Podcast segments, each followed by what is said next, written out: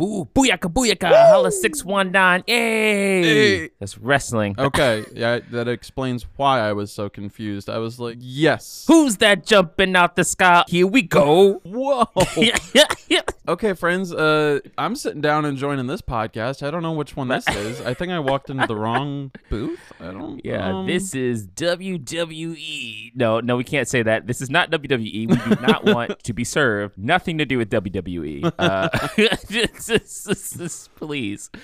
Uh, yeah, wrestling. Did you watch it at all? I'm pretty sure I remember you saying you didn't like it. I did. So Yeah. uh, I, I'm not crazy about it, but for probably the span of like two to three years, I was into it in early elementary school. I had a friend named Brandon Billig. Brandon. I want to say, what up, Brandon? Shout out if you're listening. Don't know how you found me, but welcome. Uh, and he was super into wrestling, and so I started watching it. And while I was watching it, it was the time. It was the time that The Rock was still pretty hot. The Rock was still like the big one, but there was also uh, Rey Mysterio was a big one. I do remember Rey Mysterio. Did not remember six one nine, but I Oh, yeah, believe no. you. Rey Mysterio. 619 is just his uh his his famous move. is that where he goes through his- the two ropes and yeah, kicks huh, the that's person? the 619 area code of uh LA. I'm not sure. I don't know. It's one of the California Somewhere on the west somewhere coast. on the West Coast, yeah. Gotcha. I remember him. Oh, what was like? There was like a Stone Cold. Was there a Stone Cold? Stone was Cold, one. Stone I did not like him then. It's so funny. I I I didn't like Stone Cold when I liked wrestling, and now like twenty ish years later, I don't like wrestling and I like Stone Cold. yeah. This man's so fucking tight. This man is like, get your fucking racist bullshit off my timeline, and that was like the last dude that I saw that coming he's from. pretty, I was he's like, pretty, whoa. uh, um, yeah, uh, it was either the the Rock or Stone Cold. I remember, I remember my cousins having this beef. Um, some of them were like Team Rock. I was Team Rock, and I remember my cousin Dimitri, Mm-hmm. and that was just his jam. If week games, I would get the Rock, man, that people's elbow, which is Mm. the stupidest move, but so badass. It's like, why would this nigga wait for your ass? It's so dumb. It's so dumb, right?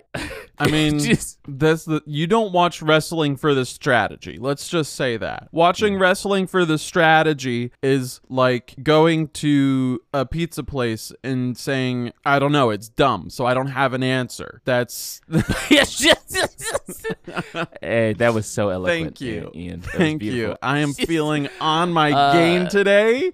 I am so ready. Give me this good. cognitive test that Trump keeps talking about. I can do it. I can Yo, do this it. nigga was on TV like like maybe a couple hours ago. He was talking about how that he was like explaining, but he was just listing off different animals, and you just like what? just like yeah, they told. Oh yeah, no. I saw I saw the clip. The interviewer's like, I, I took the test too. They ask you to point out the elephant. And he's like, it's and I gotta tell you, Ben, on on any other day, I don't know if I could do it. oh, I don't know if I could do it. But today, today of all days, I'm sharp, I'm focused, I'm ready. I think I know an elephant when I see one. We gonna find out. Yo, look, it's so funny because this all wraps back into wrestling. He was actually on uh, one of the pay per views. Oh fuck. He was, He got wasn't he? he got stuttered. I'm, yeah. He, God. Okay, so wrestling has done two things that I like now. Yeah. That's cool. It, would you call a stone cold when you get when you receive that move? Are you stunnered or are you stunned? These are the things that keep me up at night. Yep. This is why are we trying to solve the mysteries of the universe when really we should be arguing the semantics of like what adjective you use to describe someone who has been hurt by Stone Cold Steve Austin's premier move, the stunner. This is like eh, scientists. Get it together.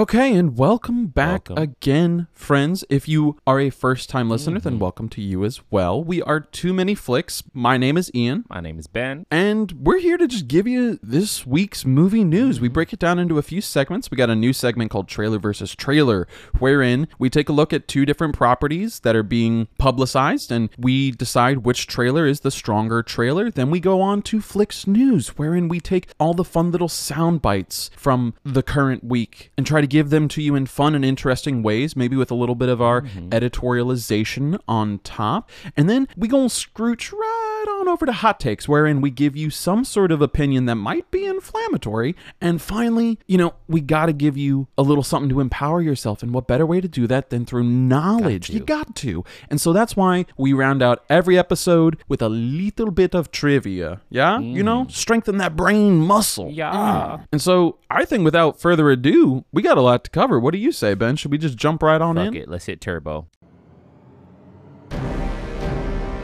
Trailer versus trailer. All right, first opponent up, standing in the shallow end of the pool, we've got Rogue, which comes out August the 28th. It's directed by MJ Bassett, uh, and it's starring Megan Fox, Philip Winchester, Callie Taylor, Jessica Sutton. Rogue is the story of a small mercenary unit of soldiers who have been engaged by the governor of an African country to rescue his daughter who has been kidnapped by an Al Shabaab type organization. Oof, okay. Uh, Not crazy about that description. not crazy about that. All right, so Ian, what are your thoughts on Rogue? Oh man, this is a this is this is a tough one. You know, Rogue kind of brings a mixed bag to the table for me. There there are uh, first of all, the premise is incredibly hokey because what they don't say about this, the hook of this story, it's not just an extraction movie. It's not just Argo 2.0 or something. The hook of this is that the group of soldiers who are extracting the daughter are being terrorized by a lioness that for one reason or another is angry at them. And so that seems like a key thing that for some reason IMDb left off because Yep. that's like the main focus of the trailer.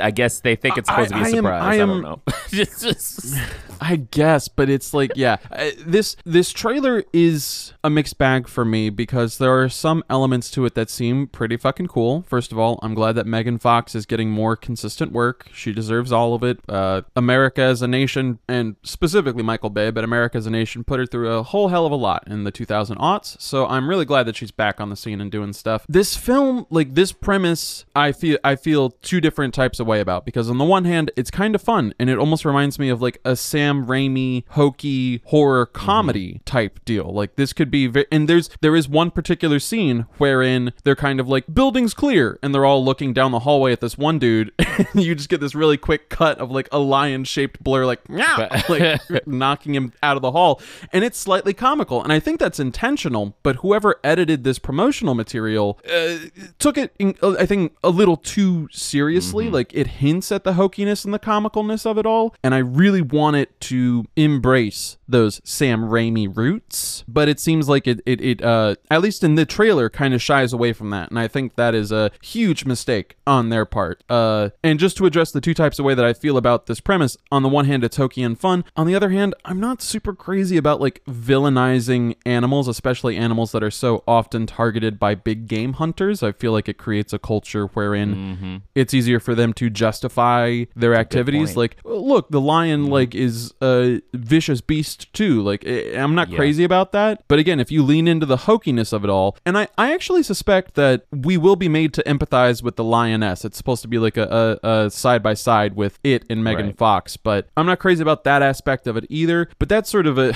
a general amalgamation of like my thoughts bouncing from A to B to C to D on how I feel about this trailer. Yes. Uh, ben, what were your thoughts? What did you see? What did you okay, feel yeah, uh, th- about uh, Rogue? Well, yeah, Rogue is interesting. Uh, I hated it. Uh, I will, uh, I will tell you two things that I do enjoy. I will like to Hmm. harken back to when you mentioned Megan Fox and um, getting back on the scene. I think she's extremely talented. She's more than her looks, and I'm glad she's back as well. Quick, sorry. you good? I'm chilling with you. Two, um, I am really, really excited to see more of their work. Uh, MJ Bassett, uh, sh- she is a trans woman, and I think that's awesome. I'm super glad that she has a vehicle. She's directing something that's pretty prominent with an A-list actor. This is awesome. These are great things. Now, for the bad, everything else. Uh, Uh, yeah, I, Oh, man. I, I, first of all, I think Megan Fox is. I want to be careful when I say this. I do not like her in this. It, um, that's just Hmm. my general thought about it. Uh, and and listener, if you go back and watch Sure. it, maybe you disagree with it. That's fine. But I, I do feel as if she is a little bit uncomfortable in this role. Uh, also, I don't understand why she's in a full face of makeup when she's a mercenary. Since uh, they dirty her up, but like, There's they a little bit of tonal dissonance yeah, it's there. like okay, are we? Is she going to be this gritty action hero? You know what I mean? So there's a, a hint of sexism there, Mm-hmm. and I'm sure it's probably due to on part in part to the producers overreaching. I'm positive they do that a lot. She needs to wear makeup. She needs to be it's Megan. Fox. You got to make Megan Fox look Yeah, pretty. there's one Yeah. quick like shot of her like it was like almost slowed down. She was like doing this like hero pose on the ground and like she whipped her head back to it to make it seem like it was sensual and still like focus on her butt. It was very weird. I'm like that's not what this is at, at all. This is not the movie that you're trying to tell us you're making. It's it's silly. It's hokey. I wish they would have leaned into it. I agree with you on that point, Ian. Um, they're taking themselves way too fucking seriously, and also we d- you don't need to, to even in the slightest sexualize her. She's a gritty, like fucking you know badass mercenary, and if you want to make maybe a franchise out of this, that's probably the way you want to go. I will make a comparison between this and Atomic Blonde. In, in Atomic Blonde, Charlize Theron is just fucking kicking ass, even in the old guard, which hopefully one of these days we will go back and review in Stream Theory. But she just, Ch- Charlize Theron had just found has just found her niche and has been fucking doing the character work, development for it, and she's fucking in an action sequence. She's fucking gritty. She's dirty. She's fucking cracking heads. You know what I mean? And I wish that was they they gave the same treatment to Megan Fox in this, um, and I think they did her a disservice, which probably made her feel uncomfortable, and that's why we have And to touch on her looking kind of uncomfortable in the action sequences, I'm wondering too how much of that might have been just them not having a lot of time. That's a good Uh, point. Prep. You're absolutely right. Absolutely right. Prep for these type of things Yep. is fucking huge, and I, I'm not a huge fan of films that Lionsgate does. Yeah. they've got they've got a few things that I that I enjoy, but for the most part, uh, they do. I tried to peg this when I saw like like pin down just what kind of films Lion Lionsgate does when I saw their name pop up in this, and I was like, oh great, I have to talk about a Lionsgate film again. It- it's like it's like pulpy with uh uh like desaturated pulp stories almost. Like there's a little bit of art but not a lot of art. It's it's like quick money with like pulpy art stories and i'm curious what the production schedule might look like side by side if we were like okay so what was the prep for atomic blonde like and what was the prep for Absolutely. rogue Absolutely. like especially in terms of like combat training and preparedness because yeah if your actor hasn't had ample time to rehearse their stunts and it's like hey okay like we gotta go uh, and finish this shot by the end of the day so whether you're ready or not you need to jump out of an exploding building like Yep. that's gonna be scary fam like That's gonna be people tough. have gotten hurt and died that way That's gonna that's gonna be super tough. It it takes a while to get, especially when you're operating with guns, to get the because guns are an extension of your body, from what I understand of any Mm-hmm. combat training. Um, and it takes a while to get that muscle memory build up to where it's almost like it's just natural. It's just it's just a go. It's muscle memory. Boom! I have this gun in my hand. I'm comfortable in this. This is where I live now. It takes longer than a week, which it, probably it was like a, a couple of weeks. It takes about a month solid of just intense. Wake up! This is it. We're doing this training today. We're doing this training for several from this point during the day to that point during during the day to at least build up that muscle memory. And I don't quite think it's there. There are moments where she is, I mean, of course, she's holding the gun properly and doing everything that she needs to do. But there are other moments in this trailer where I'm like, uh oh, and it's not her fault. I do think it's probably prep time, and that's a great point that you brought up. Um, prep, you need extreme prep for dialects and accents, and you need extreme prep for, uh, well, m- most things as an actor. But I'm I'm just uh, specifying these things and and combat training. Um, you need a lot of prep time for those, and if you don't get a lot of prep, sometimes you come short unless like just Meryl Streep, um, and even her, I, I'm sure she does. they probably give her a script years in advance, so she has enough time to prep. So yeah. So also, you know, I'm not a huge fan of um, killing brown people uh, and using their uh, countries as set pieces. Um, not great That's- definitely not fucking great it keeps happening, and I, I'm I really am tired of these mercenary s films like this. They have a place, but. They're so overused and oversaturated It's and propaganda. so mediocre. Yeah, it's Yeah. propaganda. Yeah, it's, It's, like, just geez, yeah. and like if they were actually trying to say something about what they're Yeah. doing there and their effect of being there, Yeah. cool. But you could tell yeah. in the description. for the most part, it is just a yeah. yeah. Oh my god. Yeah. I did we did not vet this fucking synopsis before we said it, you know, and it's been kidnapped by an Al Shabaab type Organiz- organiz like fucking It's like, hell. jeez. Uh, yeah, I'm just, I'm quite frankly tired of it. So the whole trailer for me was just garbage. Uh, I, the trailer alone is just something that didn't do it for me, but the movie could be mediocre to really surprisingly good at best. Who knows? Um, and that lion looks completely, totally sh- like shit. It's terrible CGI. Um, It doesn't look good. It's a low Yeah, it it's a low budget thing, you know, like this was definitely a low budget place filler that in the midst of the pandemic was probably Yep. supposed to release uh, honestly like right now. about yeah. now sort of in the waning summer Yeah. months, you know. Yeah, hopefully it could scrape up some of the uh, leftovers from other movies. This is the type of movie that this does. Yeah. Right. It would it would have released on a slow week. It would have been the big push. I mean, they're still trying to do that. Is Meg Yep. Megan Fox being a badass? Come check it out. Done a bunch of press, really, you know, press tours and everything for it uh, to garner, get that money back, and they don't have Right. that benefit and the luxury now. So this, it is what it is. Those are my thoughts. Um, Ian, do you have any more thoughts on Rogue? Uh, I don't. I think you said it well. You know, it looks uninspired. It uses a bunch of racist and tired tropes. Yep. Uh, in terms of like its setting and what's going on, and it, it could still be good. You know. Uh, but the trailer certainly doesn't do this story any favors. So I hope that you know. That's- I wish them the best because art is hard. What do we got up in our in the next corner? What is Rogue up against? And in the other end of the pool, the equally shallow end. That's right, it's an even plane in this pool, folks. On the other end of the pool, we've got Bill and Ted Face the Music. Bill and Ted Face the Music is going to come out September 1st. It is directed by Dean Parisot, and it is starring Keanu Reeves, Alex Winter, Samara Weaving, and Brigette Lundy-Paine, just to name a few. Once told they'd save the universe during a time traveling adventure, two would be rockers from San Dimas, California, find themselves as middle aged dads, still trying to crank out a hit song and fulfill their destiny. Yep. Ben, you cut away to me for Rogue. I'm curious, uh, what were your initial impressions and reactions to this contender, Bill and Ted Face the Music, this trailer here? Well, I will say this: Samara Weaving looks like Margot Robbie. Uh, there are four different actors who look like Margot Robbie. Um, again, I've said it once, I'll say it again. Once Hollywood finds a type, sometimes they get the same type, like just because they know, like, oh, well, you know, this invokes a similar response. Although Samara Samara Weaving is very good, not to knock anyone's talent, but it's just very interesting that they would choose not to, you know, make someone else big who doesn't look like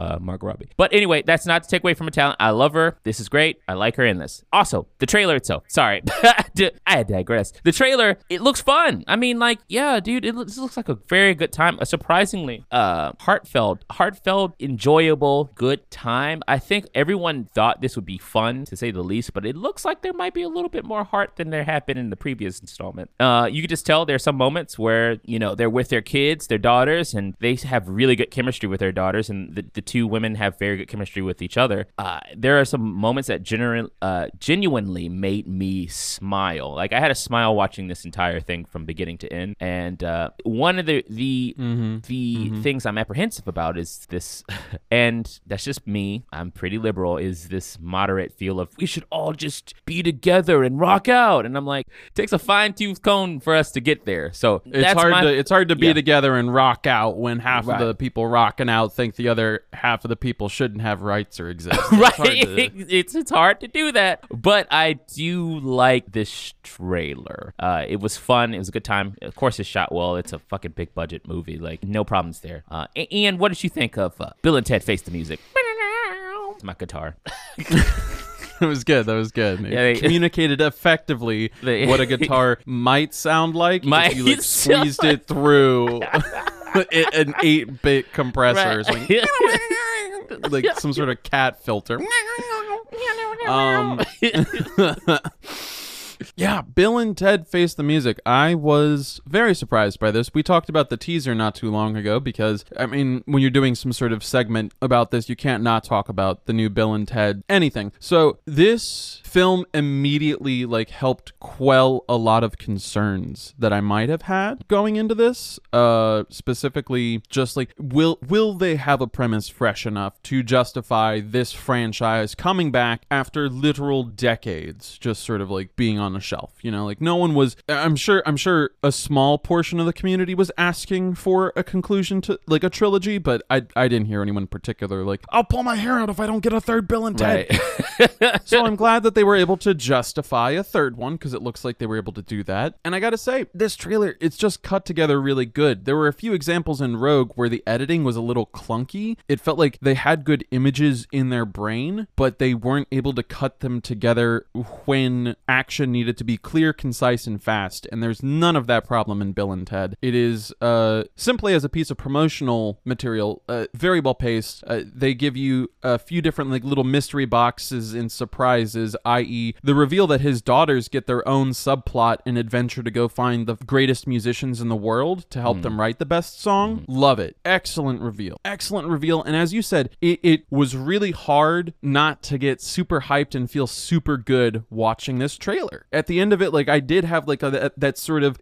goose goosebumps like shoot up your arm, like man, what a good fuzzy feeling. That being said, it was tempered by the point that you made. Like we are at a divisive time right now purely because uh, people are divided on whether or not some people should be afraid to live, and that's just like really hard to reconcile. Everything else about this about this trailer, I'll say this about this trailer looks good. The movie gives me a little bit of uh, uh the runtime has been announced, and it is currently announced at one hour and Uh-oh. 18 minutes. That's not a lot of time for two two journeys through time. Two uh potentially four, but probably like two character arcs which I have to imagine would be Bill and Ted uh, sort of realizing their responsibilities as fathers because it seems to be there's a little bit of that uh, that's hinted at at the beginning of the trailer. So they, they're trying to do a lot in 78 minutes is all I'm saying. To have a great beginning, middle and end with four characters that you're supposed to care about, seven, an hour and 18 minutes is not a lot of time to make that a compelling and uh, well thought out story. It's not impossible, just gives me a little uh, little cause for concern. I share those concerns. Maybe the hour and 18 is just really tight, though. It could be. That's the thing. If it's nonstop jokes, and like as I said, it's not impossible, but who doggy are they really uh like putting themselves into a little little corner? I feel like. Yeah, let's. Yeah. Also, here's the thing. Th- th- there's there's this is not the first time we have heard the song that will save the world trope, and that's also a really tough thing to do because if you write a song and it's not a fucking banger, Yeah. like Bill and Ted Save the World or Face the Music or whatever, and they play the final song, if it doesn't fucking slap, your whole movie is gonna fail. It doesn't matter how good the fucking beginning is. Like now, now they have to have like the fucking best song. I, I will say this. The first one was an hour and 30 minutes. But that's what even with those extra twelve minutes, like I'm not help, yeah. asking for a for a, a three hour Bill and Three Ted, hour but those extra Ted movie. like give me Return of the Bill and Ted, you know. Um, but like an hour thirty gets you two character arcs. true. In Bill and Ted one, and we're down to an hour eighteen, which eh, I'm not just concerned because it seems like a short amount of time to tell a story. I'm also concerned because it feels very much like I can hear some producer shouting in the background, like "It's for kids. It's got to be shorter. They can't fucking focus on anything. It's for Yeah. kids. Get it, cut it down." True. Like I just hear that in the background somewhere, especially with a franchise as big as Bill and Ted. Yeah. I'm willing to bet the studio is maybe being a little obnoxious. I can see that. I can see that. I can also, yeah, you know what? You're absolutely right. I could. That's one of the the things that is a cause for concern. But the trailer does look really good. So hopefully we are wrong in that in that concern and that assessment. Um, this is also a, potentially a vehicle, I think, for a franchise with their daughters. I think this might be a backdoor, like I would say, pilot. No, this is definitely, uh, and I put this in my sort of uh, general notes as well. Well that it does seem like they're trying to be like, and we're handing it off Yeah, now to the this is going to be the next Bill and Ted. It's going to be uh, their daughters, and that, that's kind of cool. I, I I dig that. That's Yeah. kind of cool. It it also introduces a lot of dynamics. If they if they are not if they want to be bold and brave and actually unpack this, it it introduces the opportunity for them to explore a lot of dynamics for uh, just what just how fucking much it sucked to be a woman anytime before like the last like 150 200 Yeah. years. Like I mean it still sucks obviously. I'm not saying everything's Right. fixed, but how how much more exponentially it Right. fucking sucks. So I'm I'm interested if we do get some sort of sequel. Hopefully, there's they go that route and give us some teachable lessons about like, hey, like women have lives and are actual yeah. human beings and and Yeah, shit like that. You know, I 100% agree with that. Uh, yeah, but this trailer is pretty strong. It made me laugh. Uh, yeah, it made you laugh as well. I think we are in agreement on that. it's like it's hard to make me laugh, and it it genuinely did get a good a good few Absolutely. All right. Well, with that being said, that's it. The final round is over, and uh, let's see. Let's choose a winner here. Um, or will there be a split decision? Ian, on you. Which trailer is the better trailer? Well, you know, it's uh, I think Mm-hmm. I think it's pretty decisive here. You know, Rogue came out the gate swinging. It had a few uh, uh, a, a few good traits and qualities to its performance, but it's structurally just not strong enough and not not finessed enough. It was a little clunky. Bill and Ted faced the music. It was fluid. It was quick. It was surprising. It brought a lot of fun stuff to the table. I gotta give it. I gotta give it to our to our second contender. Mm-hmm. Bill and Ted face the music takes this one for me. Ben, how about you? How do you feel? Well, you know, in the early rounds, it was pretty clear what trailer was going to win this week. Uh, Bill and Ted just has a far longer reach, uh, quicker, snappier. Just went in, got the job done, and eviscerated uh, our competitor Rogue. If you couldn't tell by my review of the trailer for Rogue, uh, you should probably already know uh, that indeed Rogue was not good for me. And I think the victory is decisive in that Bill and Ted Face the Music is the clear winner of this week's trailer versus trailer. We got a technical knockout here. All right, dear listener. So, with that being said, tell us what you think. Do you or do you not agree with our assessment of Bill and Ted Face the Music and Rogue? Do you think that Bill and Ted was a clear winner, or maybe Rogue was? Let us know on any of our social media platforms at Too Many Flicks. That's number two and an X at the end, and we will definitely be all ears for a debate and discussion on the topic. In the studio with no central AC. Flicks News. All right, first up on the docket, The New Mutants sets August theatrical release date. So I think it's August the 28th they're looking at, um, prompting many to ask, like, why? What are you doing? Uh, and that is from Ryan Scott at Me- MovieWeb. Ryan Scott at MovieWeb. All right, so if anyone has been paying attention and is not living under a rock, we know that COVID is getting worse, especially in southern states and also in the Sun Belt, uh, Arizona, California, all these other places. Good, like 35% of Americans do not believe in wearing masks. So, 28th release date doesn't quite make sense, at least to us. Um, I, I don't understand this, especially when you have Disney Plus at your disposal. Maybe they're just being optimistic. We'll uh, go to Disney Plus. I think it's the best option. And you have to just like just do it. Get it out of the way, like because it's not connected to anything. Not gonna be part of the MCU. Like put it on fucking Disney Plus. Like why? So this actually this this terrifies me a lot. And you want to know why, Ben? So we have been waiting for this movie for so long. We we have been mm-hmm. told about the arrival of this movie for so long. And just just when it was about to drop, just just when it was about to like mm-hmm. finally drop this year, we enter a fucking pandemic like right before. And so now you telling me that we're going to release it in August?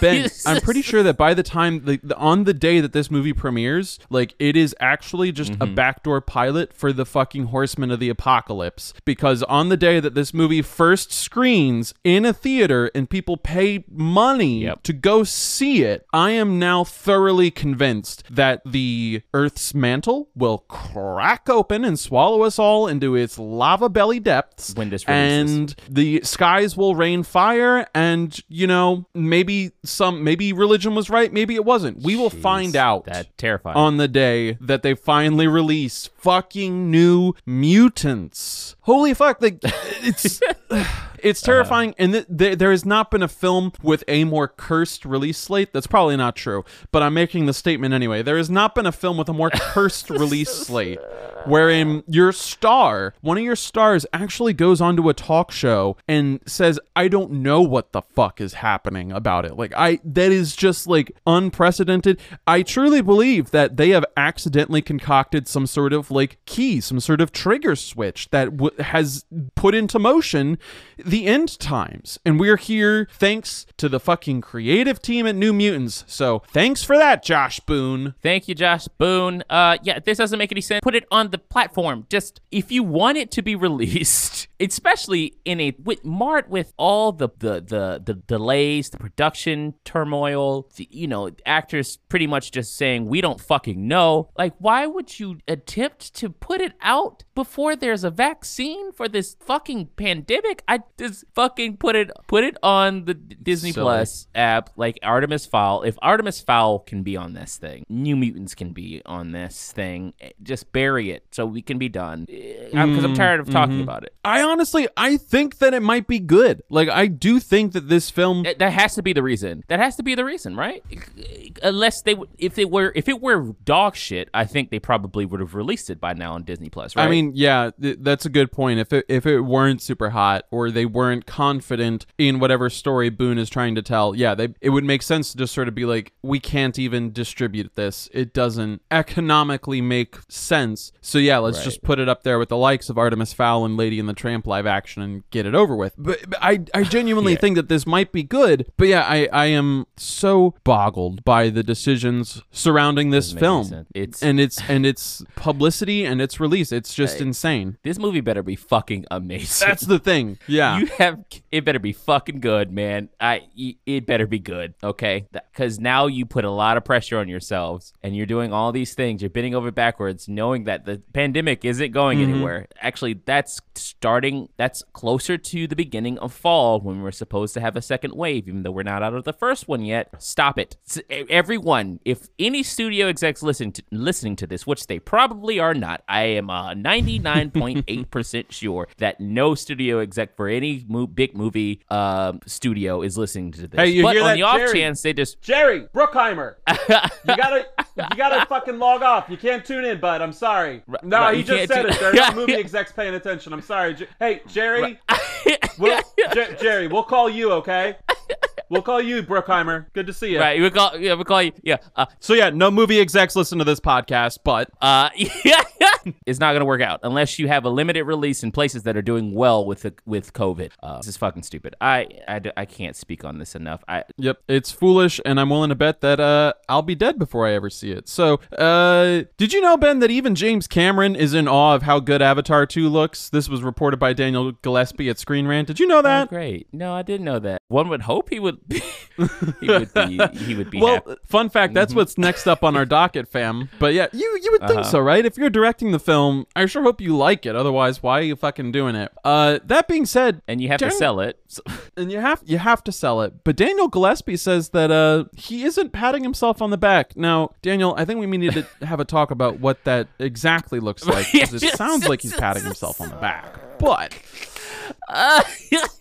right. you know, it only took him what, like, God, has it been like eleven years? Yeah, dude. Eleven years, way too. 10 to 11 years this sequel has been in the fucking making. Yeah. Eh, way too long. Like the allure of the CGI, which I've talked about, it's been on a stream theory. Love and special effect, bar none. But like everything looks like that now. So what are you gonna do? I just at this point, these motherfuckers better look clean. Better not be able to tell anything. No difference. Is it gonna be virtual reality? Or he's like, hey, we're handing these out uh upon you know entering the theater for the Blue People sequel. Um, I gotta say, so I'm looking at I'm looking at his quote right now, and just because someone says they're not patting themselves on the back doesn't necessarily mean they're not patting them. He's, he says this.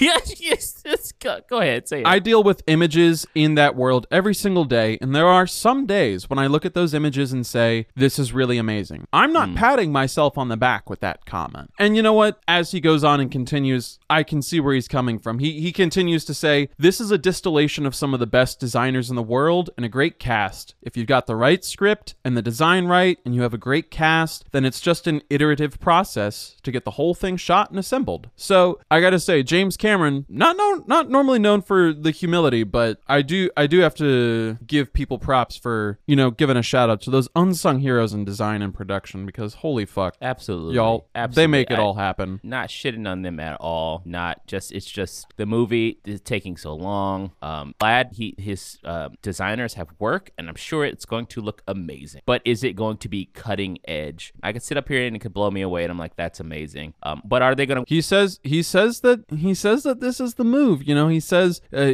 he believes reportedly that uh, they're using a bunch of new Okay. underwater filming techniques, which are not gone into detail here. So I unfortunately can't expound upon what that means. But he he claims that these new underwater filming techniques he believes will push the medium forward in the same way that Avatar did 11 years ago. I mean, I won't pretend that Avatar wasn't like a huge thing for special effects and rendering your actors in full CGI. And honestly, we probably wouldn't have Lady and the Tramp live action if it weren't for Avatar 1. So I guess thanks for that, James. Um, that being said, I do like underwater filming. I'm curious. I'm curious to Yeah, see just how revolutionary that is, you know? Because Avatar 1, Uh, yeah, Avatar one was, was was was a pretty movie. I I have gone to bat for it. I just think that it's too long. I don't know how many people are out there being like, Yeah. please, I can't wait for this Avatar sequel. Now they're probably talking about the Last Airbender and actually making that work. But as far as the Blue People movie, I just I I think it's I think it's too late. And now here I am on this day recording. You you, you come back a couple of years from now when the movie is out and they made ten of them, and you're like Ben, you're an idiot. And I have to be like, yeah, fuck me for questioning James Cameron and his vision. Uh, so here we are. Our next topic. This is a good one. Dave Franco to rock the mic like a vandal. Oh, God, they didn't. In you, Vanilla Ice. you took this headline I down, did, I, Ben. I did it. I did. I did it. Uh, yeah, he's gonna rock the mic like a vandal in Vanilla Ice biopic to the extreme. That thank you, Randall Colburn, um, at AV Club. Fuck, dude.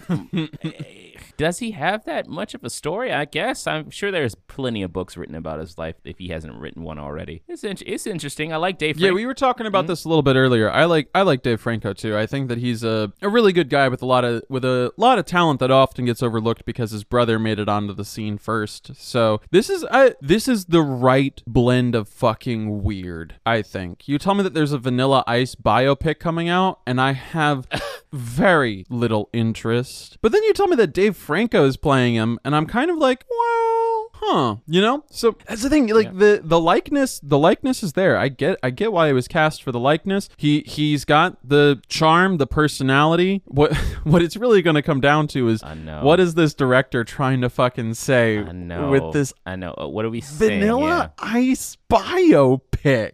You know, that's like I, it's like fucking medicine flavored pizza or something. Like I didn't pizza. okay. Jesus. Like you know, it's just not. Uh, it's just like not the first thing I think when I'm like, I you know who I want to learn more about? yes. This here friend named Vanilla Ice. Uh, you know, Like, I I just you're I, I want to get to that point that you just stated about what is the director saying by making a Vanilla Ice bio, right? Because Vanilla Ice, let's just call it what it is, is marred by um, appropriation for black music and not having an appreciation for it. Um, just being used as a capitalistic tool to drain um, money out of hip hop and and capitalizing on that. Um, he's a leech. I, I'm sorry, you know, and he's young and he probably just thought it was cool and was like, I'm making this money, blah, blah, blah, blah, blah. But when it comes to a, a whole culture's worth of music, diluting it and making it uh, palatable to white audiences, there comes a sense of responsibility with that. And now you have to, you know, you need to know what you're doing and why you're doing it and what you're saying um, and have a respect and an appreciation for that art form. So you're not, I say this all the time, so you're not appropriating, you're appreciating. Appreciating. And I, I wonder if that's where they're gonna go with this because it's intriguing to me. That part of his life is intriguing. But did Vanilla Ice sign off on this? If that is the premise of it, would Vanilla Ice sign off on that? Does that seem palatable to palatable to him? Maybe he's had a very interesting life up until that point. Fucking who knows? I don't know. Yeah, you're right, Ian. I don't know. I've I did not, you know, when I heard this news, I'm like, what? What? Why? but it's a thing, and here we are with a Vanilla Ice biopic. It's being made. Uh, so It's entering pre-production very Yeah. soon. yeah. It was quietly announced recently. It does seem like it's going to be played very, very straight. They've talked to a few people, Franco included. Uh, they are spending time with Vanilla Ice, whose name is Rob Van Winkle. Stop. Yeah, that's his name. Like that's Vil- Vanilla Ice's legal name. I'm pretty sure is Rob Van Winkle. That is so good.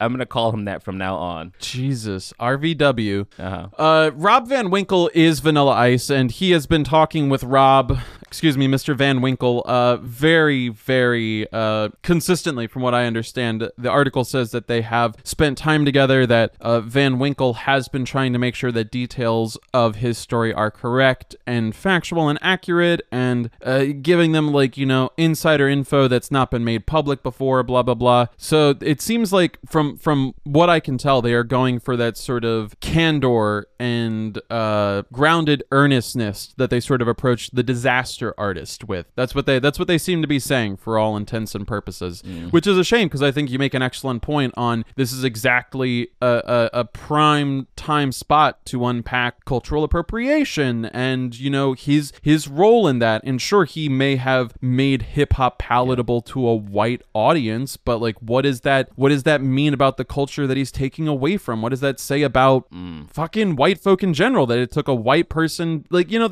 as you said, there's a whole lot that could be unpacked here. They do seem to be focusing pretty earnestly on his life and his experiences, which is you know a, a very a missed opportunity, unfortunately, a missed opportunity. And th- I mean that is the tricky thing. Apparently, this dude, apparently Robert Matthew Van Winkle has had a very tumultuous life that I was not aware of. You know, he was a high school dropout. He sold cars and drugs and eventually made himself into a musician. So that's cool. You know, it's it is a self-made It's just- story. it's also it's another way to appropriate. you it- raise an excellent What point. they're going to focus on because then why not talk about like Run DMC? Why not have a biopic of that? So like, what about these other artists, the Sugar Hill Gang? Like the, it's just, mm, it's why. What, I Hmm. don't know. I- Or uh, MC Hammer. MC Hammer is very close to the Vanilla Ice story in that it still was a very diluted, palatable um, song that he was coming out with. You know what I mean? Absolutely, and like over the top in terms of like uh, accessories and clothing and stuff. Yeah, you make an excellent point. Exactly. That's the story to tell. It's more interesting to me than a Vanilla Ice story. Fuck Vanilla Ice, personally. A Rob Van Winkle.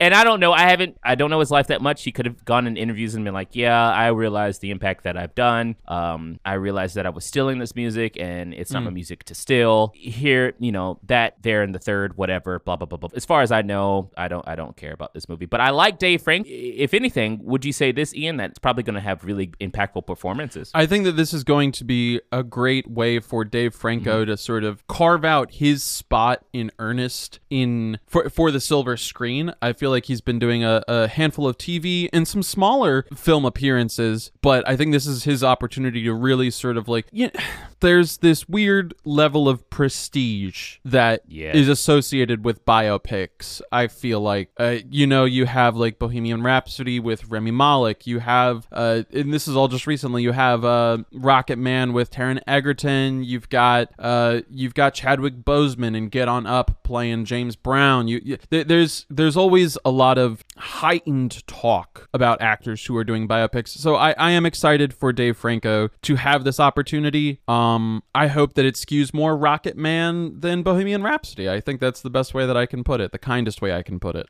Sounds good. All right. Well, Ian, is there anything else here? uh, I'm looking at the news docket, news docket, and the news docket is clear. Oh, wow. It looks like it looks like that might have been all of the news that we found we wanted to talk about. Dear listener, did you find some news that we didn't touch on that maybe we should? Uh, uh, do you think that perhaps uh, James Cameron might be the greatest filmmaker of all time, and maybe we're being a little hard on Avatar? Eh, that's okay. We want to hear those thoughts, those critiques, those those affirmations, whatever they may be. So feel free to reach out on any social media platform. That's Twitter, Instagram, Facebook. It's Too Many Flicks, the number two at the beginning and an X at the end. Bring it. God damn, that's hot as hell. Well, you know what that there gone means now, don't you, know, folks? It's time for another hot take. Hot. Uh, it sure is hot. It sure is hot. It's, it's a cooker out here. That's That's for for sure, like darn of sure. Uh, like a big old buttery bowl of brown sugar grits. All right, So, uh, n- now, partners, some of y'all might now don't be remembering that last time on Hot Takes we had an Yep. unexpected guest, you might say.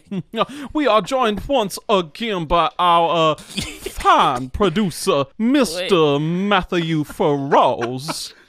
Uh, go on and say hello to all the dear down listeners down in Matthew But Frost. before you say hello, Matt, uh, let's talk about this accent. You've gone really, really hick. Yeah, you went you went from like deep Appalachia to like like Georgian aristocracy. Just- you, went, you you went from like oh yeah you know you gotta get out of that swamp to like to like oh yeah the peach trees are fully in bloom aren't they? Y'all, it's called character growth. It's okay. called- Oh, that's that's how that works. That's how that works. As your character as your character grows, their accent changes. Got it. Oh, Oh Them man. they are standard RPG rules. Oh man. Oh Jesus Christ. welcome back, Yeah, Matt. welcome Welcome Hey, to the how's fucking it- Thunderdome. How's it going? oh. How, how y'all doing today? it's great. Fucking Jesus. All right. All right. So last time I busted in onto the set uh, with my own hot take, and my hot take is to remind the viewers that Stanley Kubrick is overrated. Um, yeah, It's hot. I've, I've, I've felt this way for a while. I'm happy to have a platform for this. so uh, let's fucking dive in, shall we? All right, let's go. Let's hear it. All right. Okay. So I'm I'm not I'm not gonna stand here and and say that Kubrick's work is not historically important to film or that his his visual stylings are not incredibly um iconic. They are. He was he was a good filmmaker in the sense of like literally working within the medium of film. However, as a writer, I feel like Kubrick really misses the mark most of the time. And it comes down to three things. Mm. The first is pacing. His pacing fucking sucks. All of his movies are so damn slow. 2001 A Space Odyssey is like it's so difficult not to like wind up on your phone or fidget or talk to someone during it because it is so terminally slow. And it's like, okay, I'm not one of those people, right? I'm not, you know, because whenever someone says like, oh, a movie's slow, there's kind of this sense where it's like ah right you've just got ADD or like you have the the, the mental and emotional capacity of like a 2-year-old it's I I like old slow movies one of my I can fa- attest to this. Yeah, you do right? not stop talking about Tarkovsky. I was just going to bring up Tarkovsky. Andrei Tarkovsky is an incredibly, incredibly talented, was, he's been dead for a while, a very talented Russian filmmaker from roughly around the same time as uh, Kubrick. It was like he was working mostly in the 60s and 70s. Um, and his stuff is slow and actually is frequently compared to Kubrick's work, especially his movie Solaris, which most people know of, even if they haven't seen it. yeah, that's Um, one that I definitely know just from osmosis of being a Well, sci-fi nerd. Yeah, you know, and George Clooney made a remake that missed the point of it, and you know that that's neither here nor there. So it's like his movies are slow, frequently very, very, very very slow. However, um, there's a there's a sort of point to them. And Kubrick's movies, I frequently feel, are slow, not because Kubrick was leaving room for pathos or an ethos or some sort of um, delicate human experience, but rather because no one was really willing to like stand up to Stanley Kubrick and tell him no. Um, you know, it's like his early stuff. I mean, one of his tightest movies. Fun fact: Did you know that Stanley Kubrick directed Spartacus? Oh no. Um, yeah, No. yeah, he did. He did. He was like a Hollywood newbie at that point.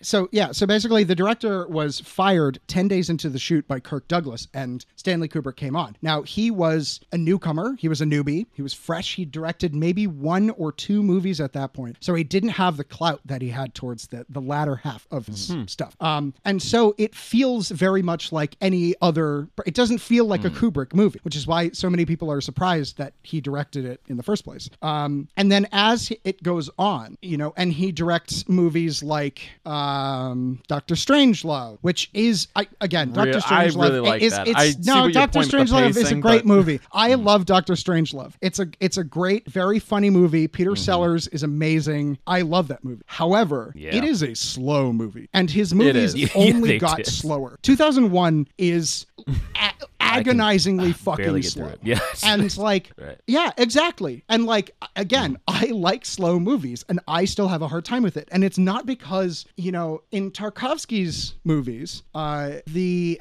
the overall the space that he leaves is for a sort of meditation. You know, he has these moments, these shots where the camera lingers on pieces of art or it stays with the character while they walk slowly, kind of lost in thought. And it's these moments that are actually deeply spiritual and kind of very human and emotional. And Kubrick's movies don't really have that because Stanley Kubrick's movies, save for like, I would say maybe one of them, do not have a humanist element hmm. at all. That's all true. of He all tends of to be his movies cold. Yeah, all of his movies are like beautiful set pieces where people move around and say lines, Right. but don't like. There's no, there's no heart. There's no, and he does not have empathy for his characters or his cast, to be honest. Um, That's or, that's or, an or interesting his cast. That that's that's interesting uh, that you do bring that up because a lot of people really love Kubrick, as you said, for his visual stylings, and that owes so much to him originally being just a photographer that got interested in film. So it's uh, it's an interesting point that a lot of his films feel sort of cold and removed because as a photographer just approaching a story and storytelling from that angle it, it is a little less of a humanist slant. It's like, okay, I need these particular things to get the right frame and the mm-hmm. right picture. It has mm-hmm. to be a, almost a, a precise machine, a precise science. And if I do the science correctly, the product will like give me, you know, it's like doing chemistry almost Exactly. at that point. Exactly. It is. Interesting Exactly. point. Interesting. and that is and that that is in all of his stuff save i think for one movie and that movie is barry lyndon which is uh, which which is a movie that i don't know if anyone has seen I have tried. i i i uh. fucking love barry lyndon i it is it is yeah man it's not it's so do- it's so boring it's his pacing man his pacing is fucking terrible his shots well, and are I, beautiful I, I, I should clarify and say that I tried at probably like the worst times you could mm-hmm. try to watch Barry Lyndon. Like I was definitely fucked up and like, Right. yeah, let's fucking Oh, do it. Let's no, watch no, no, this no, no, Kubrick no. period piece No, while I'm no, no, no. fucking litty off half a bottle of Sailor Jerry. Let's I do know. it. so, th- geez. So the thing, the thing is, everyone loves Kubrick, and whenever Mm-hmm. someone talks about how they love Kubrick, that one of the things they talk about is his like his technical innovations and his his camera Mm-hmm. work, and th- they are correct. They are they are absolutely correct. I mean, the rotating set that he built for Sick, 2001 is dope, you know, and to the point where I was kind of weirded out when people were talking about how amazing Inception was Right. because they built a rotating hallway, and I was that. like. Kubrick did that in the 60s and it looked like way mm-hmm. more interesting. Mm-hmm. But the thing is that his overall like I don't know. He was a he was a technical genius and he was working toward he the things that he did were really about like he was mm-hmm. in love with the medium of film. For Barry Lyndon, he took three 35 millimeter cameras that he personally owned and permanently modified them with mm. lenses that he got from NASA that were these super open aperture lenses because what he wanted to do was he wanted to film the dinner scenes by candlelight with no artificial light. Yeah. That's really cool. Does That it make for a movie that's fucking watchable? no, it doesn't. And and so so his pacing is really off. And and this also kind of feeds into this other thing, which is that his writing Hmm. totally lacks subtlety. Stanley Kubrick's idea of subtlety is writing a theme Hmm. on a baseball bat and hitting you in the face with it. Like you have a character who's supposed to go insane, all right? So you start Jack Nicholson at the beginning of the movie being like already kind of angry mm, yeah. and like sharp and t- twitchy, you know? Totally missing the fact that it's supposed to be a story about a person succumbing to something but Right. trying. You never see Jack Torrance try to be good. You just see him like be bad Right. and then be worse. That's true. That's just true. 2001, A Space Odyssey. Visually striking. Stunning. Yeah. Not subtle. I would say maybe a little ambiguous. Not subtle. Definitely Hmm. not subtle. He he always just puts his information right out there. And this kind of goes back to the empathy because he's not interested Hmm. in humanist tales. He's not interested in his characters. He's interested in ideas that he wants Hmm. to make characters go through. Um so that for me is is a I guess my second bad point. The Shining, right, is a and and The Shining will actually be a perfect segue for my final point. The Shining is a a poor representation of the book. Stephen King hates the movie The Shining uh, because it does a very poor job of representing the source material. But it also, I mean, a lot of people like to attribute these bigger mysteries Right. to The Shining. You know, they're like, oh, what does 237 mean? Oh, the carpet. What does that design mean? All of these images, the weird fucking bear blowjob scene, which is actually from the book. So you can't give that one to Kubrick. That's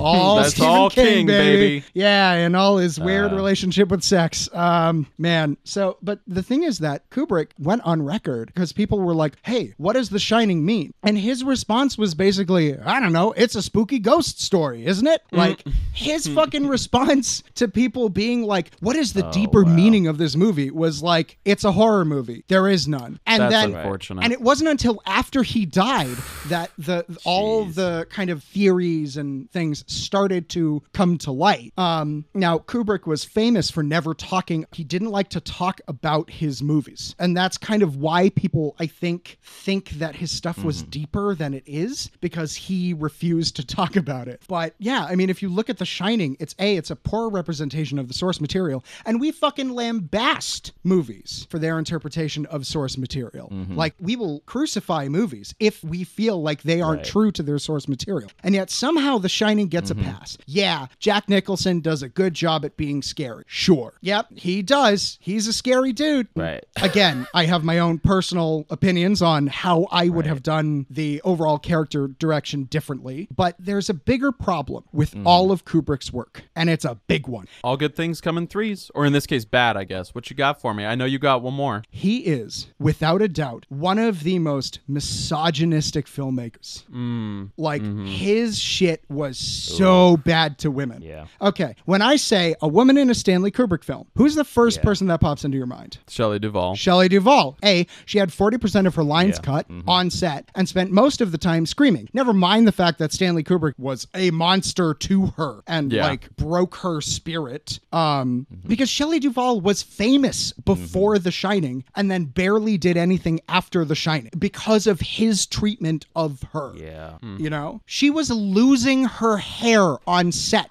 from stress. That is unfucking acceptable. Yeah, there's something really toxic going on there. If uh-huh. if that's yeah. the case. Kubrick did not like women. He liked them in that creepy Tarantino sexy way, you know? But there's no female character in any of Kubrick's movies that has any amount of depth to them or overall Humanity. yeah. I mean, they're just they're objects to be destroyed or lusted after. So, yeah, I mean, he's super sexist, misogynistic, both on set and off. His stuff lacks any subtlety, and his pacing fucking blows. But his movies are so pretty.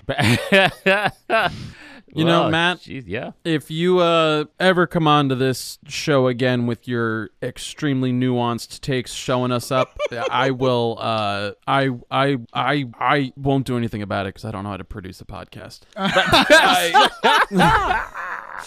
God damn it! Oh, it would have been interesting to see him uh, finish out AI, you know, before. I uh, know. It would have been a, a much different. I mean, okay, look, AI is depressing as shit. It is. Um, my my fiance and I were talking about it recently and Mm-hmm. kind of going through the plot of it. It's so depressing. It is. And in Kubrick's hands, it would have been even more bleak Yeah. because Spielberg approached it with this kind of pathos. So, talking about the marginalization of an entire group of peoples is like Mm-hmm. in his wheelhouse. I feel like Kubrick would have handled it. It would have been visually stunning Mm-hmm. and it would have been cold and calculated Mm. and and uh, kind of cruel in a way. All of his movies are a little bit cruel. Yeah. Um, So, have either of you seen AI? I have. I, I love that Okay, is it super fucking horny? Horny? Is it super fucking horny? Because I'm looking at some of the the concept art.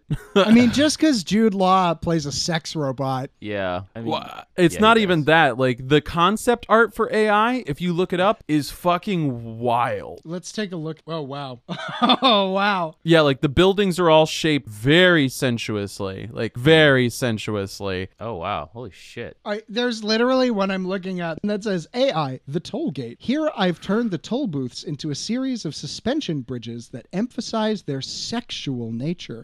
Don't y'all feel that way, everybody, when you go up to a toll Right. booth? Oh man, yeah. It's well, just- and then the toll booths themselves are giant femme presenting heads where the with their roads go straight through their, mouths. open. Yeah. I know. Yeah. well, it's like, why would you need to emphasize the sexual nature of a toll booth? Uh, no. Boy, nothing gets me so hot and bothered as when I'm fucking digging into my fucking side console for those extra few quarters. I gotta get through this fucking. I gotta get through this booth, man. This fucking hot, sweaty, tight little booth that I can't fucking get past. I gotta get my fucking quarters up. Get these fucking quarters. God damn it. I always. leave- Jesus, there's always one that slips out. I got it. There we go. Dollar fifty. Oh, I made it through the booth. Fuck. I just. This podcast is NSFW. We do mark ourselves as explicit on Apple Podcasts. I mean, that's quite for explicit. This reason. Anyway, um, and that's why I think Kubrick's overrated.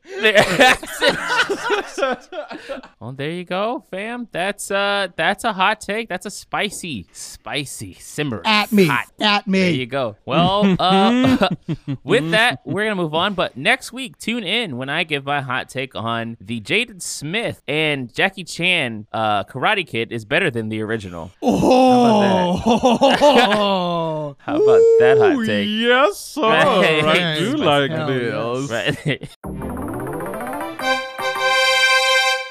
All right, you guys know what that sound Oh, means. shit. Oh, uh, Time yeah, to do uh, some trivia. Matt, why don't you leave silently? Because you're definitely still here. Bye, Matt. Love you, Matt. Bye. Oh, my God. Bye. Bye, Matt. All right. Matt's Peace. gone. That All means right, it's man. time for us right, to cool. learn something, folks. To ben, what are we learning about today? What are we What are we going to learn. quiz each other on? Oh, well, we're doing biopics. That's right. Mm.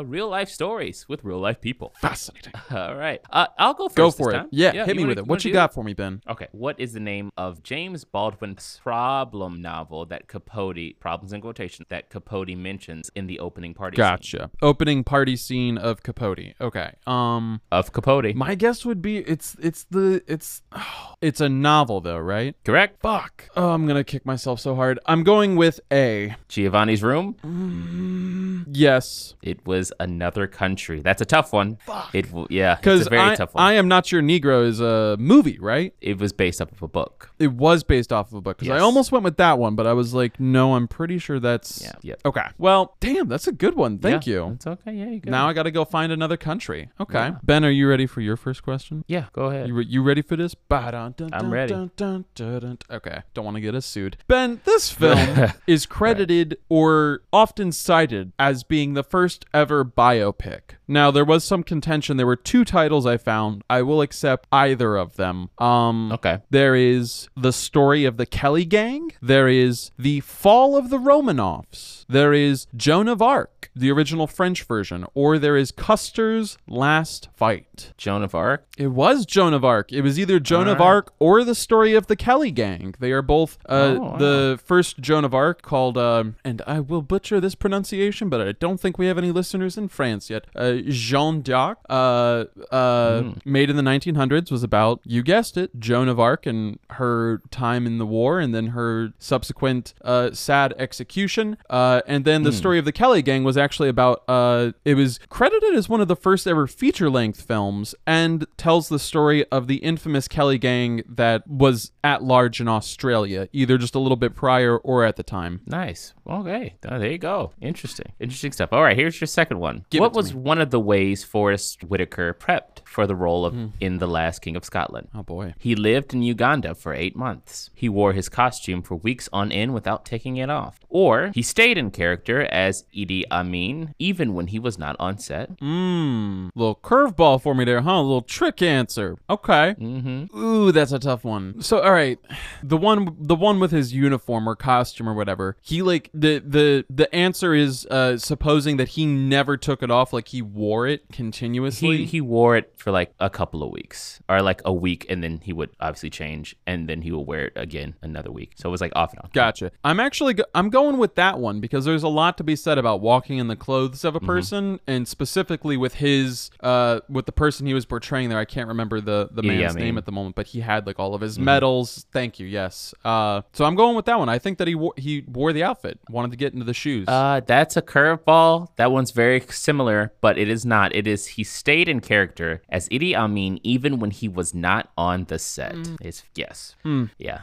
I was kind of hoping it wasn't that one because why would you want to live in that headspace for so long? I know that's what it's But like. I get it's it, but scary. like yeah, it's scary. Yeah, like I don't want to have dinner Right, with I- you, I'm not gonna go home to my family and be a, that's that's outrageous. Like I, I imagine he just didn't go That's home terrifying. to. Maybe he was single at the time too. He was probably. I, I. I'm willing to bet that wherever it was, it was while they were shooting. So he was probably out of the country Yeah. while shooting and was at the hotel a lot. But that means that he's terrorizing these Right, poor yeah. hotel folks that are just trying that to give him his room cool service. It's just not cool to me. I'm sorry.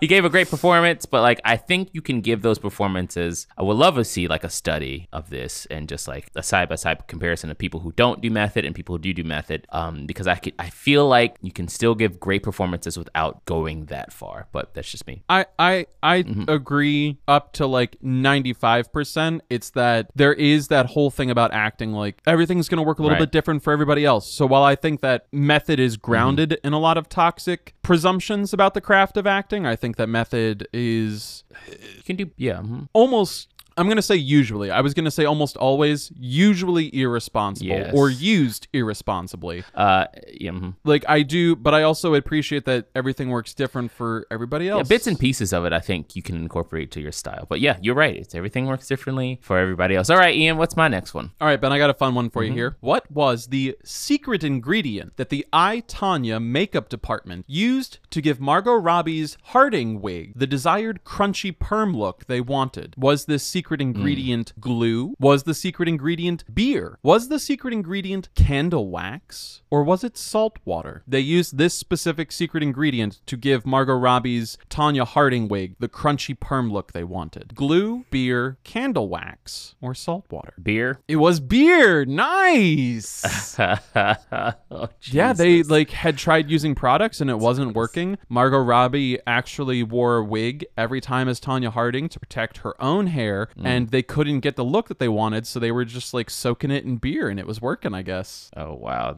Which begs the question, though. How did that smell when she was like Ugh. filming eight hours a day? You Gross. know, I'm sure they did something with it, but still, like and it's a little wild. Fruit flies flying around your head and shit. Like, oh god, that's gross. All right, uh, you ready for your third and final? I am. Hell yeah, give it to me. Spike Lee's Malcolm X biopic had budgetary issues. What was one of the ways the movie was funded? Was it Denzel Washington put up his salary to get this film made? Was it Louis Farrakhan helped raise funds with his church? Or was it the studio gave him more money but cut three big named actors from the film? Hmm. I'm gonna go with uh, I'm gonna go with Farrakhan raising raising money at the church. I feel like they probably were like, this is an important story. I my my instinct, I'm not gonna lie, when you were first reading off the answers was like, Denzel gave up his fucking paycheck, no question. This man is a man of principles. He's fucking awesome like that. But then like a chance for community, I really need it to be this one. I need it to be this one because I want to think that Denzel didn't have to give up his money because I know that he would. You are wrong. Your instincts were right. Denzel did give up his salary. I, as a matter of fact, oh. this is a good bit of trivia, but I couldn't find a way to work it in there. D- Director Spike Lee mm-hmm. removed all mention of Louis Farrakhan from the film after receiving specific and direct threats from him. Wow. It, little known Okay. fact, a lot of people speculate that Louis Farrakhan may have had something to do with Malcolm X's death. Um, so he didn't want his name. Disparaged. It's a lot, dude. all. It's one of the most interesting stories um in American history. Um, how the FBI could have possibly had something to do with his death as well. I've heard about Um, that. Yeah. how- His- I know that his death is very suspect. the Nation of Islam were, were perhaps working in accordance with the FBI to kill him because he was killed by the Nation of Islam. Uh, so yeah, it's fascinating. It's a really interesting uh, bit of history. Um, but yeah, that that was one of the things. Louis Farrakhan is a piece of shit. He has so many good ideas when it comes to just like art thoughts. Let's say not good ideas, but thoughts when it comes to black people and how white people interact with black folks. But other than that, he's not a good dude uh, at all. Uh, Well, thank you for thank you for that Yeah. for that lesson. Yeah, I will yeah, absolutely. take that to heart. Right. Yeah. Yeah. It's all Oh. good. It's all good. God damn it! Someone pay Denzel in retrospect. Right. yeah. Right. Okay. Mm-hmm. Whew. I'm cool. I'm calm. I'm collected. Right. Ben, are you ready for number three? Go ahead. What two things did Robert Downey Jr. hire a coach to help him learn to do left handed as he prepared for his performance as Charlie Chaplin? So he hired someone to help him learn to do these two things left handed so he could, in his mind, play Charlie Chaplin as accurately as possible. Did he learn to shoot a gun and fly a plane? Did he learn to paint and use a knife left handed? Did he learn to sword fight and sew left handed? Or did he learn to play violin and tennis left handed? Violin and tennis, left-handed. It was violin and tennis. Oh, wow. Exceptional job, my friend. You are crushing Yeah. it. Jeez. I don't know why. Three for three. Oof. Yeah. It's it's been a while since I got three for three. Eh, I mean, fuck. We have our streaks. We know how this yep. goes. Yep. Uh, but yeah, Robert Downey Jr. was just insanely committed to playing the role. In fact, when uh, Charlie Chaplin's, I want to say his daughter, not his granddaughter, I think it was his daughter, when his daughter first saw Robert Downey Jr. in his full Charlie Chaplin getup uh, at a screening, she actually needed to take a moment because it was so jarring for her. He did look so much like Chaplin. So Mm, yeah. it's a really great film. If you, if folks haven't had a chance to check out Chaplin, I cannot recommend it enough. Uh, it is not a happy film No, it is not. but it is a good film. So just go into it with that warning. All right. There you go. Whew. That we get. We did a learn.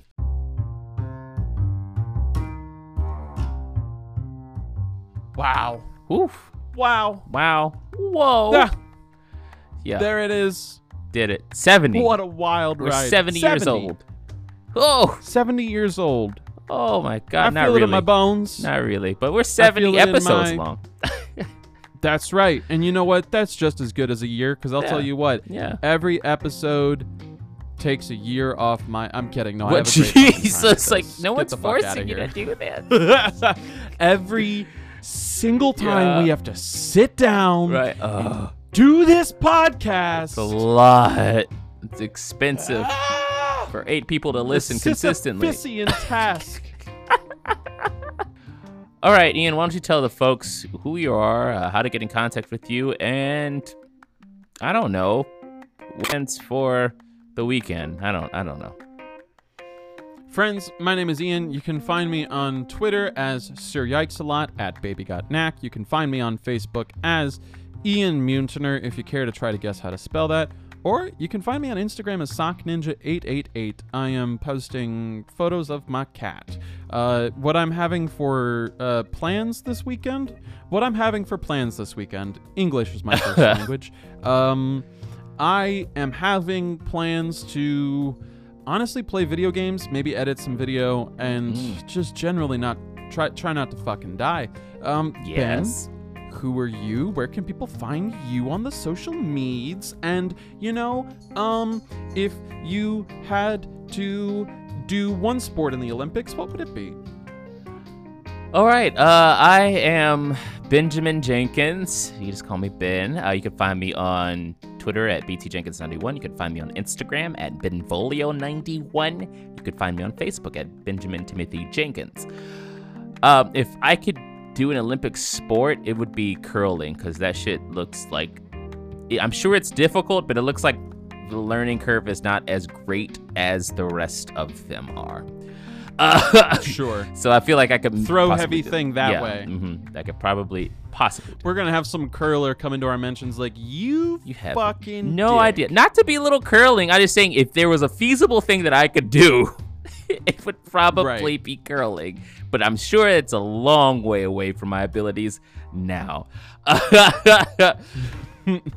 well, that about wraps it up. WRAP, my friends, thank you so much for listening. We know, we know, we know that it's crazy as fuck outside. We know it's real, and to bring it down to serious, to a serious moment, like Trump is sending out secret police to fucking different cities, maybe Chicago. Fuck, I don't know. We really hate that fucking guy, and it's unconstitutional and it's fucked up. We know things are scary right now. We know 2020 has not been kind to everyone, but we hope that this is at least an hour just, you know, entertainment. Also, some realness, because, you know, we don't live in a bubble. But at the same time, we, we know, we know there's so much going on. We know people's blood pressures are high. We know people are uh, you know, are stressing out for very good causes. But you know what? You know what? You know what, dear listener? We got you. Because we are too many flicks and we watch all of the flicks. So that you don't have to.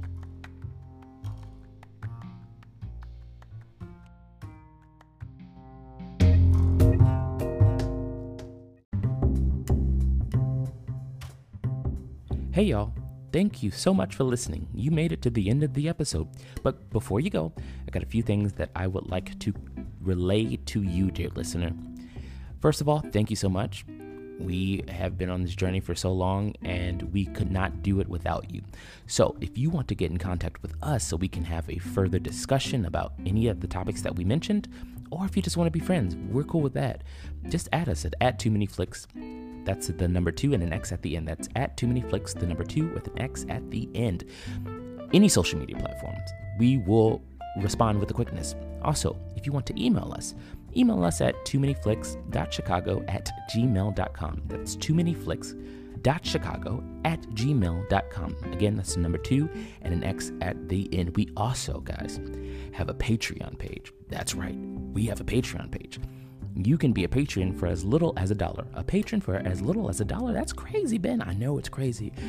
We'll take anything that we can get. We just want you guys to be engaged so we can do more stuff and have more fun. We just want to have fun with y'all, really. This is not just our podcast, it's your podcast. You, listener, are our producer on this show, and we cannot do it without you. Also, please like and subscribe on any of these podcasting platforms or even our YouTube page, which we have. It's Too Many Flicks. It's easy. Again, I said any social media platform practically. Uh, yeah, please rate it too. Rate the show. What do you think? Three, two, one, I don't know, five, hopefully. We want to trick that algorithm into thinking that we have legions of listeners and fans like the Joe Rogan experience.